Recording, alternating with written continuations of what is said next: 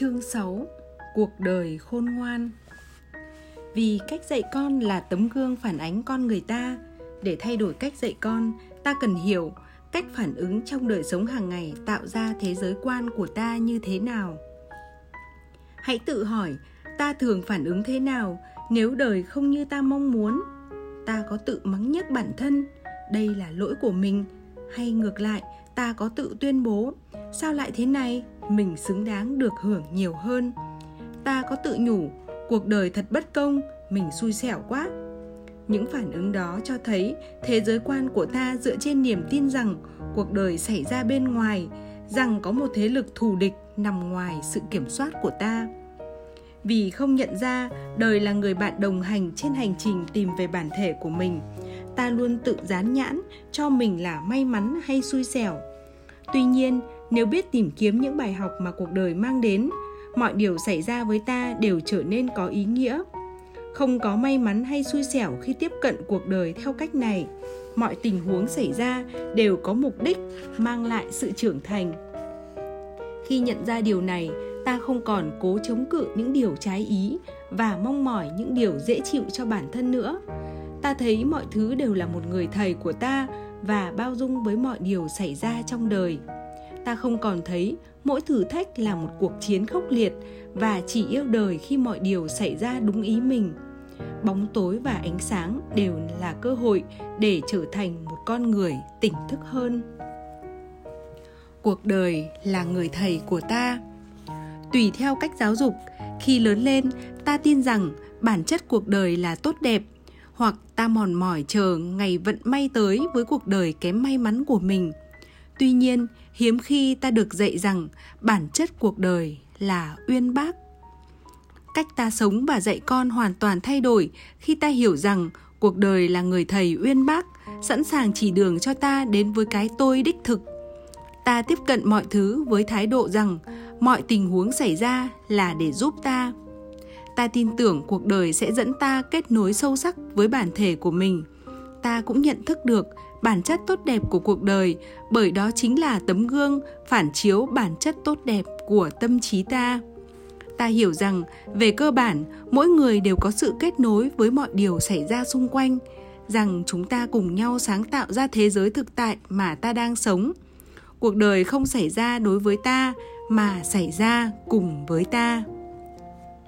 Hành vi của con cái cũng không tự nhiên xuất hiện, mà là phản ứng với năng lượng của ta như vậy, ta hoàn toàn có thể tạo ra sức ảnh hưởng lên hành động của con cái.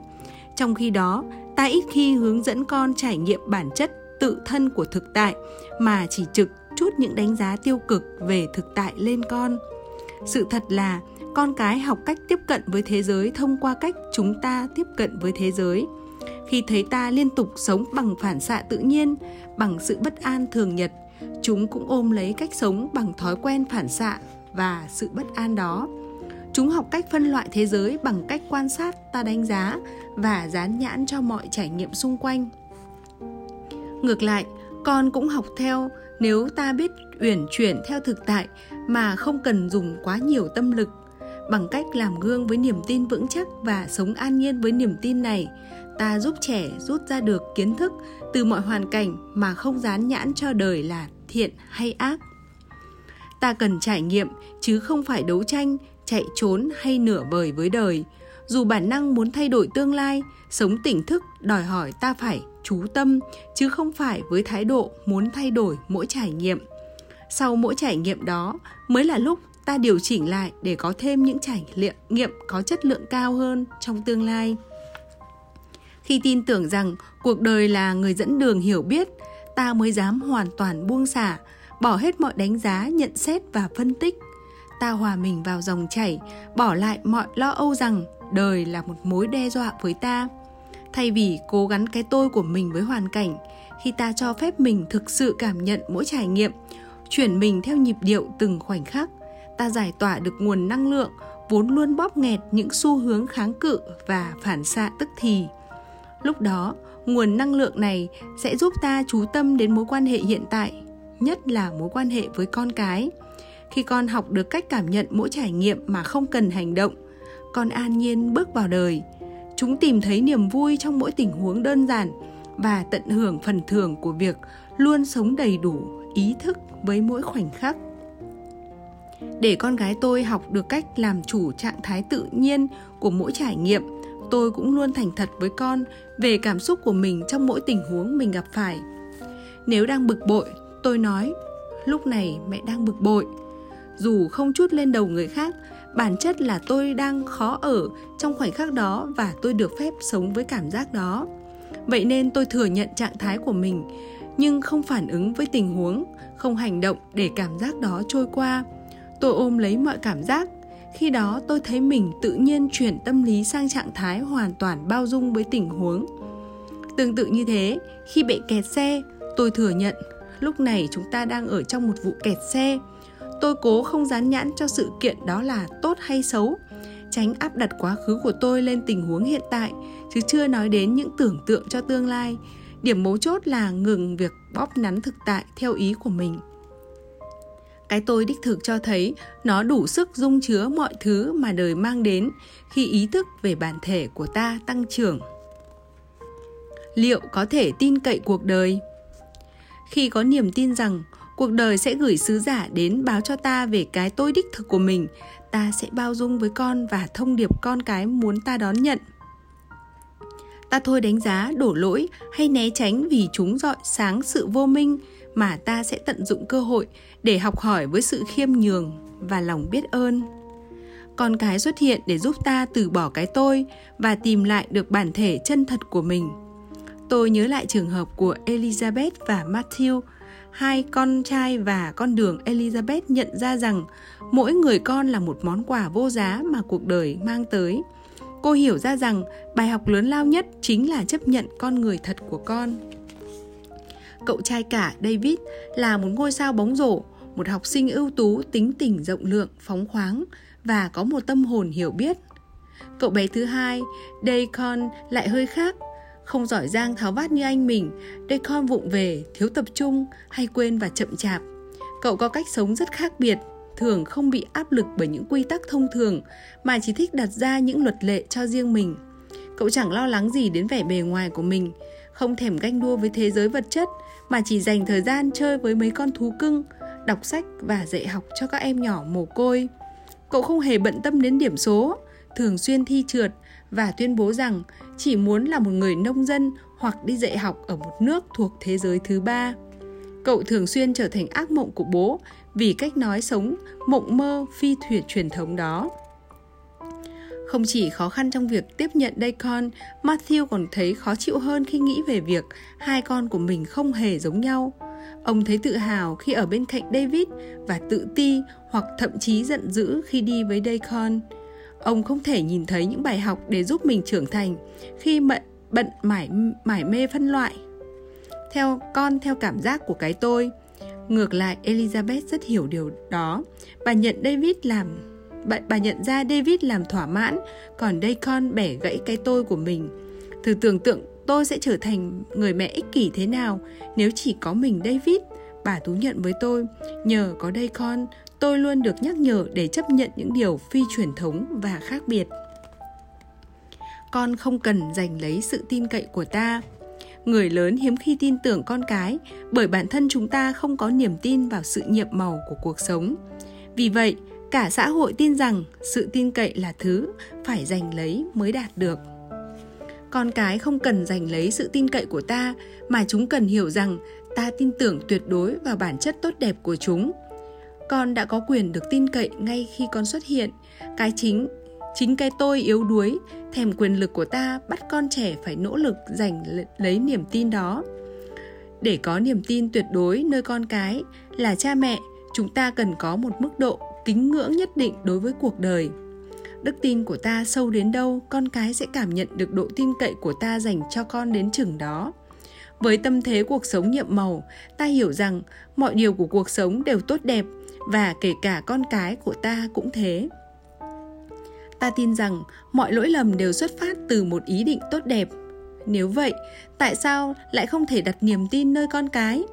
Ngược lại, nếu ta luôn lo lắng và nghi ngờ rằng mình không thể chuyển hóa những thử thách trong đời thành những bài học quý giá, cho dù ta chấn an con bằng bất cứ cách nào, con vẫn sẽ chỉ tiếp nhận trong vô thức rằng cuộc đời không ổn mức độ tin tưởng của cha mẹ dành cho con được truyền tải theo những cách cực kỳ tinh tế. Chúng nằm trong mỗi câu hỏi ta dành cho con, trong những lời dạy dỗ và từng những lời khuyên răn không đúng lúc. Chẳng hạn, nếu liên tục hỏi cọ han con có ổn không, với giả định rằng chúng đang trải qua một vấn đề khó khăn, ta vô tình chuyển đi thông điệp của sự bất an và thiếu niềm tin ở cuộc sống. Khi liên tục kiểm tra theo dõi con hay tìm hiểu cặn kẽ mọi chi tiết trong thế giới của con ta chuyển đi thông điệp của sự thiếu chắc chắn, đồng thời tiêu diệt cả niềm tin trong bản thân con. Nếu ta càng bớt việc kiểm soát con một cách đầy lo lắng, ta càng làm cho con hiểu rằng bố mẹ tin tưởng con hoàn toàn có thể tự chăm sóc cho bản thân và biết cách yêu cầu sự trợ giúp khi con cần đến. Khi quyết định giúp con mà không để cho chúng tự vạch ra lối đi, ta cho con thấy sức mạnh của ta và sự yếu đuối của con, làm con thiếu tin tưởng bản thân mình ngược lại, nếu ta tạo điều kiện đóng góp và tôn trọng ý kiến của chúng, kể cả khi những ý kiến đó không được sử dụng, thì ta vẫn truyền tải được thông điệp rằng ta tin tưởng khả năng đóng góp của con vào vấn đề trước mắt. Con cái có thể cảm nhận được nếu ta có niềm tin chân thành và tuyệt đối ở ý kiến và sự lựa chọn của con. Ta phải nhận ra rằng dù còn rất nhỏ, những ý kiến của chúng cũng có thể đúng và luôn được ta cân nhắc khi trẻ thấy rằng sự hiện diện của chúng có ý nghĩa quan trọng, chúng sẽ tin tưởng vào tiếng nói nội tâm của mình. Niềm tin được củng cố mỗi khi ta khuyến khích con phát biểu ý kiến và được lắng nghe. Chúng tin tưởng bản thân mình khi ta khen ngợi. Mẹ rất vui khi con sắp xếp được tư duy mạch lạc. Mẹ tin rằng con sẽ làm điều đúng đắn. Nếu chẳng may con có một sai lầm ta không để một quyết định sai lầm đó làm giảm bớt niềm tin nơi chúng, mà chỉ tâm sự thẳng thắn với con. Đó là quyết định con đã đưa ra, và bây giờ con sẽ học hỏi từ quyết định đó. Trong phương trình này, không có chỗ cho sự nghi ngờ. Tôi luôn chấn an con gái mình. Con người của con, dù ở trong tình huống nào, cũng sẽ luôn luôn ổn. Hơn hết thảy, tôi truyền cho con một niềm tin tâm linh rằng cuộc đời sẽ luôn công bằng khi nhìn cuộc đời như vườn ươm của sự tỉnh thức, còn điều gì phải nghi ngờ? Khi con cảm nhận được rằng ta tôn trọng và để con tự dẫn đường, chúng sẽ được tiếp thêm sức mạnh vô bờ do việc nhận được niềm tin nơi ta có ý nghĩa lớn lao với con con sẽ học được cách tự tin vào bản thân mình. Tình huống tiêu cực đến với bạn thế nào? Cuộc đời tự thân nó không thiện hay ác tuy nhiên, mỗi chúng ta đều có khả năng chọn cách diễn giải mỗi trải nghiệm, tạo ra tác động ngược lại với mỗi trải nghiệm đó. Đến một ngày, ta nhận ra rằng cách nhìn của ta với mọi thứ xung quanh mặc nhiên gắn chặt với những khuôn mẫu định sẵn. Ta không nhìn thấy bản chất tự thân của thế giới, mà chỉ dán nhãn theo cách ta hiểu. Chẳng hạn, khi đang đau buồn, ta thấy thực tại xung quanh không ổn. Như vậy, ta chọn cách cảm nhận về nỗi đau, buồn, giận mất mát hay thù địch. Những lựa chọn đó là kết quả cách ta lớn lên suốt nhiều năm từ thời thơ ấu. Khi ta có cái nhìn thẳng thắn, không thiên lệch đối với mỗi sự kiện của đời sống, với quan điểm rằng đời luôn mang đến những bài học cho ta ta sẽ thôi không né tránh trải nghiệm nữa. Ngược lại, ta mở lòng chờ đón mọi trải nghiệm, cảm nhận lòng khát khao được trưởng thành trên phương diện tâm linh mọi người thường phản đối khi nghe nói rất có thể chính mình đã tạo điều kiện để những trải nghiệm tiêu cực diễn ra trong cuộc sống của mình. Vậy là tôi tự tạo ra căn bệnh ung thư trong người tôi? Tôi tạo ra vụ tai nạn cho con tôi? Làm sao tôi chịu trách nhiệm về cơn động đất hay về kinh tế suy thoái? Không có lý nào tôi lại là nguyên nhân của những sự kiện ngẫu nhiên đó được. Trong trường hợp của tôi, sự hoang mang mất đi khi tôi nhận ra những sự kiện xảy ra với mình có thể chia thành hai loại, chủ quan và khách quan. Các sự kiện chủ quan gồm hôn nhân, nuôi dạy con, công việc, bạn bè, động lực. Rõ ràng chúng ta cùng nhau tạo ra những trải nghiệm và thực tại thông qua tương tác lẫn nhau. Các sự kiện chủ quan cũng bao gồm các yếu tố như thói quen ăn uống, lựa chọn môn thể thao, thái độ và động lực sống. Dù có cảm giác rằng cuộc đời nó tự diễn ra trên thực tế, chúng ta góp phần tạo ra thực tại bằng sự hiện diện của mình trong hệ thống đó. Xu hướng tự diễn ra này có phần đúng hơn với các sự kiện khách quan. Chúng bao gồm các yếu tố như nền kinh tế, tâm trạng tồi tệ của sếp, con chó của hàng xóm, vụ tai nạn giao thông mà ta không có lỗi, lụt lội, vòi rồng, vân vân. Những sự kiện đó xảy ra ngẫu nhiên và bất ngờ, như thể chúng có thể ập xuống đầu ta bất cứ lúc nào và tất nhiên nằm ngoài dự tính của ta. Nếu phủ nhận tính điên loạn tiềm tàng của đời sống và cho rằng sự kháng cự của ta có thể ngăn chặn được những điều này xảy ra, ta sẽ thấy mình rơi vào vòng xoáy của thất vọng. Điểm mấu chốt khi những sự kiện này xảy ra là phản ứng của ta. Đây là lúc ta lựa chọn và chấp nhận với thực tại. Có những thời điểm cuộc sống quá căng thẳng và bất định, làm ta thấy giận dữ và muốn bỏ cuộc tuy nhiên, bỏ cuộc vì sự ngẫu nhiên của cuộc sống không phải là một lý do hợp lý. Việc cho rằng mình mất kiểm soát không giúp ích được gì cho đời ta. Sự thất thường không nên là nguyên nhân của sợ hãi. Để đến nỗi, ta chỉ biết sống trong lo lắng, không biết khi nào xui xẻo ập đến. Ngược lại, ta sống hoàn toàn chấp nhận và trân trọng từng khoảnh khắc. Chấp nhận không có nghĩa là đầu hàng số phận, mà là chấp nhận một cách nhiệt thành bản chất tự thân của đời sống ta ý thức hoàn toàn mọi việc xảy ra trước mắt và chọn cách phản hồi phù hợp. Lúc đó và chỉ có lúc đó, ta mới có thể dùng sự tỉnh thức để tạo ra ảnh hưởng lên hoàn cảnh mà ta đang có mặt. Sống tỉnh thức nghĩa là có thể cân bằng nhịp nhàng giữa việc làm chủ tâm lý và không gian năng lượng của ta, luôn ý thức rằng bất kỳ điều gì cũng có thể xô ta ngã sự tiếp diễn giữa làm chủ và buông bỏ này chính là lối sống tỉnh thức. Ta ý thức rằng mọi sự cố đều có thể xảy ra, nhưng chúng không quyết định cách ta phản ứng. Mỗi người đều có thể là đối tượng của cuộc đời khó lường và đôi khi nghiệt ngã, nhưng biết cách lựa chọn sẽ giúp ta tránh trở thành nạn nhân. Tất cả chúng ta đều muốn biết nguyên nhân của những sự kiện xảy ra quanh mình, với suy nghĩ rằng mình sẽ cảm thấy an toàn hơn nếu biết lý do tại sao tuy nhiên ta phải chấp nhận sự thực rằng ta không biết nguyên nhân. Ta có thể kết luận rằng đó là tổng hợp của những nghiệp quả cũ của ta hoặc hoàn toàn là sự tình cờ ngẫu nhiên. Chúng ta hãy ghi nhớ rằng nhiều khi chúng ta không bao giờ biết nguyên nhân của mọi chuyện, kể cả khi những chuyện đó có nguyên nhân. Tuy vậy, ta có thể tiếp cận từ những khía cạnh chủ quan hơn và nhất là có ích hơn. Chẳng hạn, ta có thể đặt câu hỏi tình huống hiện tại này có thể giúp mình phát triển như thế nào? Mình đang cố chống cự điều gì? Mình cần phải buông bỏ gì để trở lên, lớn lên? Trở ngại này xuất hiện trong đời mình với mục đích gì? Những câu hỏi đó chuyển một công việc tồi tệ thành một trải nghiệm quý giá, biến những tình cảnh tiêu cực thành tích cực. Ta có cơ hội chuyển từ đổ lỗi sang tự chủ chỉ bằng cách đặt những câu hỏi như thế. Chúng giúp ta xóa bỏ cảm giác rằng mình là nạn nhân của cuộc đời. Nạn nhân và người sống sót khác nhau ở cách đặt câu hỏi. Nạn nhân than thở, sao đời mình lại phải vất vả thế?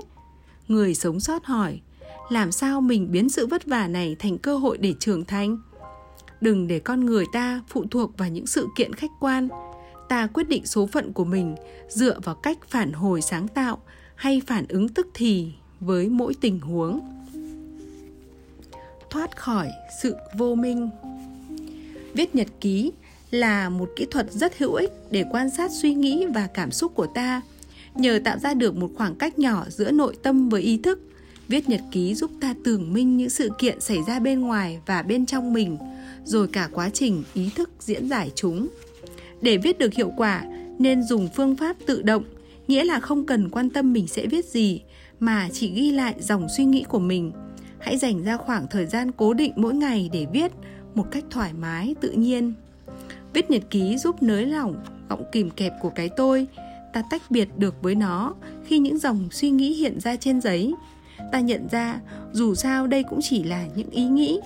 Vì đó chỉ là ý nghĩ, nên ta đâu cần nằm im chịu trận trong vòng kìm kẹp của nó bằng việc ép mình viết nhật ký hàng ngày.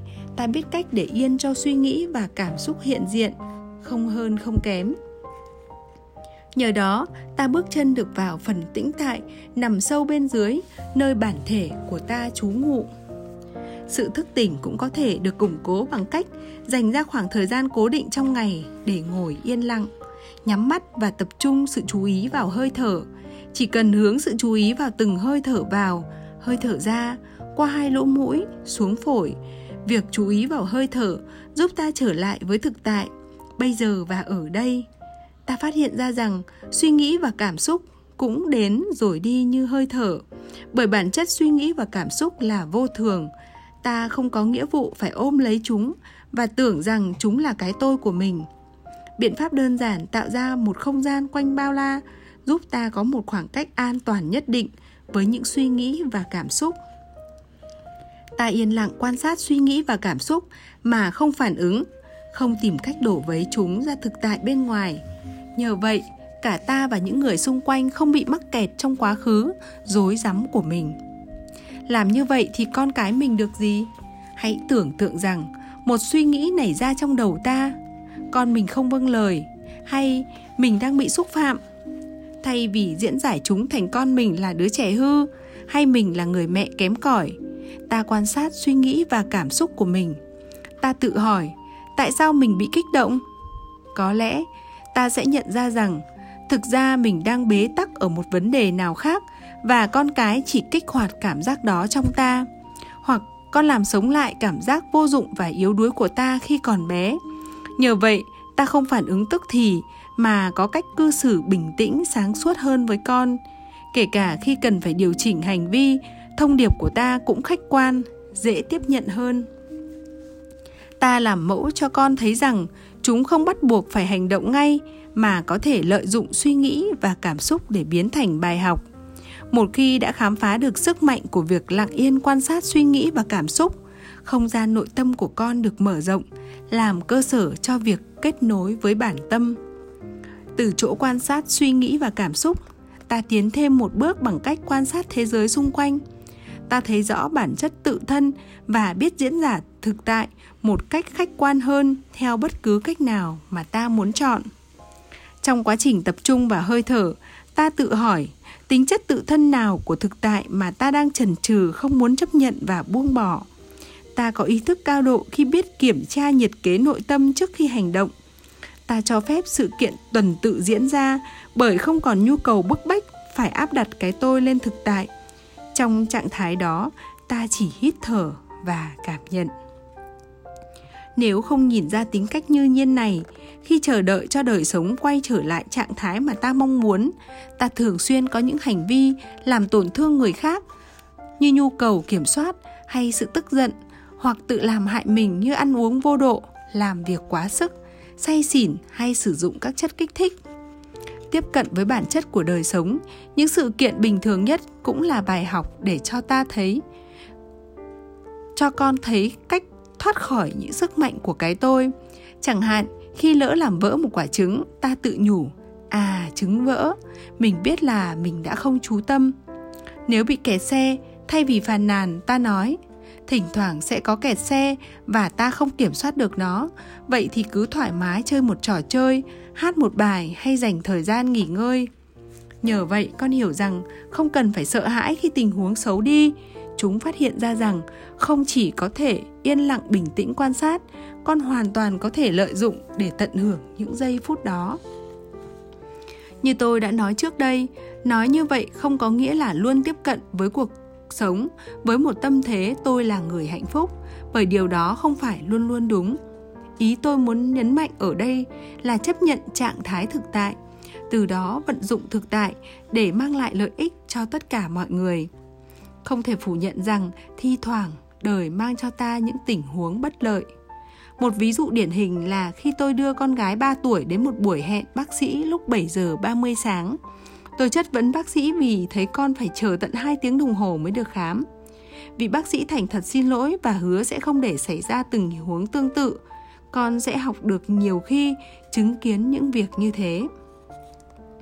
Bình tĩnh phản hồi một cách khách quan không có nghĩa là phản hồi của chúng ta phải trung tính. Ngược lại, phản hồi của ta cũng có tính như nhiên, phù hợp với trạng thái tạm thời của thực tại. Vì vậy, một khi đã hòa giải với cảm xúc của mình, việc buông bỏ trở nên dễ dàng hơn. Làm sao ta biết được khi nào cần lên tiếng? Chìa khóa nằm ở động cơ của hành động. Phải chăng ta hành động trong trạng thái thiếu thiếu tỉnh thức của cái tôi, áp đặt quá khứ của mình lên thực tại? Hay ta đưa ra phản hồi có suy nghĩ phù hợp với tình huống trước mặt tôi lên tiếng với vị bác sĩ kia không phải bởi những định kiến từ quá khứ mà bởi tình huống đó đã vượt quá giới hạn công bằng bình thường tôi tôn trọng những giới hạn của mình. Nhờ vậy, tôi có thể kiến nghị một cách nhẹ nhàng nhưng kiên quyết. Tôi không cảm thấy mình bị tổn thương hay có ý định tấn công người đối diện. Sau khi thể hiện ý kiến của mình, tôi sẵn sàng buông bỏ vấn đề. Nếu cảm thấy quặn lên nhu cầu thay đổi hành vi của người khác, hãy để cho trạng thái cảm xúc của mình bị họ kích động quá độ. Ta bị mất tự chủ và lạc trở lại vào cái tôi sự tách biệt khỏi suy nghĩ, cảm xúc và sau đó là hoàn cảnh bên ngoài nhiều khi khá hụt hẫng. Ta tự hỏi, vậy mình còn yêu người thân xung quanh không? Liệu mình còn quan tâm đến điều gì không? Liệu mình có quá hững hờ? Lúc đầu ta thấy hơi bối rối vì không còn những bi kịch cảm xúc. Trong giai đoạn làm quen với trạng thái không kịch tính này, ta trải qua một trạng thái trống trải. Dường như ta mất kết nối với thực tại. Dần già ta hiểu rằng kết nối đó không mất đi mà mở rộng ra, bao trùm toàn bộ thực tại cuộc sống xung quanh ta. Con cái sẽ neo, noi theo khi thấy ta bớt dính mắc với những bi kịch cảm xúc.